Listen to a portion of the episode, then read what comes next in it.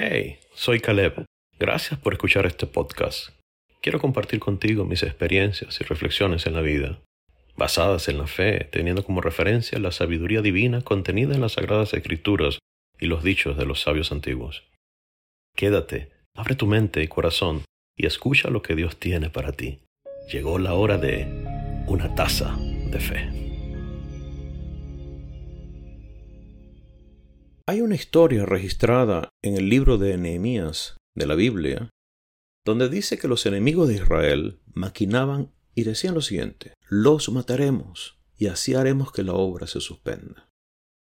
Estamos hablando de la obra de la reconstrucción de las murallas de Jerusalén. Pero, ¿por qué los enemigos de Israel no querían que se restauraran estas murallas? Por resentimiento, por envidia. La muralla alrededor de la ciudad de Jerusalén garantizaba su protección y la prosperidad. Cuidaba los límites de la ciudad y cuidaba a sus ciudadanos, a los hombres, mujeres y niños dentro de ella. Así que sus adversarios empezaron criticando a los judíos y eventualmente los amenazaron, los amedrentaron, pero cuando leemos con atención el libro de Nehemías, nos damos cuenta que los primeros que se desanimaron fueron algunos judíos que vivían cerca de aquellos que los criticaban. Esos que les decían que no era bueno, que estaba mal, que iban a fracasar, que eso que estaban haciendo no era lo correcto, y venían constantemente a tratar de hacerlos desistir de su emprendimiento. Y dice el texto sagrado que esos judíos que escuchaban las frases negativas de los opositores de Israel llevaban el reporte a sus líderes y al resto del pueblo advirtiéndole a sus compañeros que les iban a atacar por todos lados y a destruirles. Cuando tú y yo vivimos rodeados de gente pesimista, de gente negativa por mucho tiempo, cuando frecuentamos a personas que no tienen una visión de esperanza o confianza en Dios, acabamos contagiándonos por ese pensamiento. Acabamos pensando igual que estas personas inclusive y actuando como estas personas eventualmente nos veremos sorprendidos por frases y pensamientos negativos e incluso teniendo un concepto menor de nosotros mismos que el que deberíamos tener, llegando a dudar de las capacidades con que Dios nos diseñó. Cuando escuchas a alguien decir continuamente que tú no puedes hacer algo, normalmente es porque esa persona no pudo hacerlo. Pero al final, si sigues escuchando a esa persona, te lo vas a creer y te va a convencer que no puedes hacerlo. Así que cuando tenemos que elegir, debemos elegir bien con quién nos asociamos. Tenemos que elegir bien quién nos acompaña, a nuestros amigos, a nuestra pareja, a nuestros socios. Discernir bien lo que escuchamos, filtrar lo que pensamos y lo que dejamos que nuestros ojos vean inclusive. Debemos evitar a personas o eventos tóxicos que refuerzan temores que poco a poco se van convirtiendo en nuestros temores.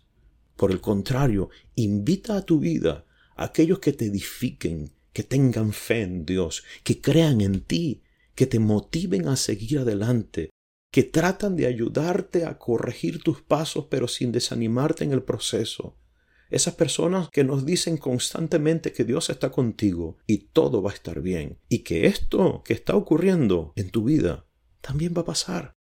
Estoy seguro de que hoy tienes miedos y temores que te rodean con el potencial de desanimarte y llevarte a un estado de depresión que impida que te desarrolles y también que crezcas en los proyectos que tienes en mente. O inclusive temores a crecer en lo espiritual o mantener la paz en tu hogar. Este desánimo te está causando problemas internos y con quienes te rodean también causa problemas. Te invade el miedo a que te critiquen o hacer el ridículo por emprender algo nuevo o aprender una nueva habilidad. Tienes miedo a dar el gran paso de empezar una relación matrimonial, de buscar un empleo mejor o desarrollarte en una nueva posición donde tú estás laborando para crecer por creer que no eres capaz de estar a la altura de las condiciones exigidas, o simplemente porque piensas que las condiciones no están dadas para ello, o te preocupas en el saber que la presión es muy fuerte y que no lo mereces. Cualquiera de ellas puede ocurrir en tu vida en este momento. En ocasiones, esas dudas esconden nuestro miedo al éxito y también traumas no resueltos en el pasado. Y es allí donde tengo yo que cuestionarme y decir, ¿en quién estoy yo confiando? ¿A quién le creo? ¿A esas personas que vienen y traen información negativa diciéndome que no puedo hacerlo? ¿Al pensamiento que me invade diciendo tú no puedes? ¿O por qué se ha contagiado o se ha impregnado mi mente de este pensamiento negativo? Al hacerme ese cuestionamiento con conciencia en mi alma, con conciencia en mi mente, podré identificar por qué tengo ese miedo y entonces traer una solución y accionar en consecuencia. Si la respuesta a todo esto es que estás confiando en otra persona y no en Dios, y en la capacidad que Dios te dio, entonces quiero regalarte una frase terapéutica que estoy seguro que te va a ayudar, una frase que estoy seguro que va a penetrar en tu alma y te va a ayudar a avanzar. Una frase que está en las Sagradas Escrituras, en el libro de Deuteronomio, y dice, el Señor va delante de ti, Él estará contigo, no te dejará ni te desamparará. No temas, no te intimides.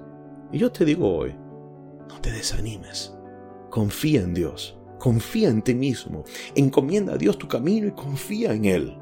Cuando te invada la duda, sigue soñando. Sueña, sueña y sueña hasta que tus sueños hablen tan alto que las voces contrarias ya no se escuchen. No te desanimes. Amigo, amiga, avanza. Kadima.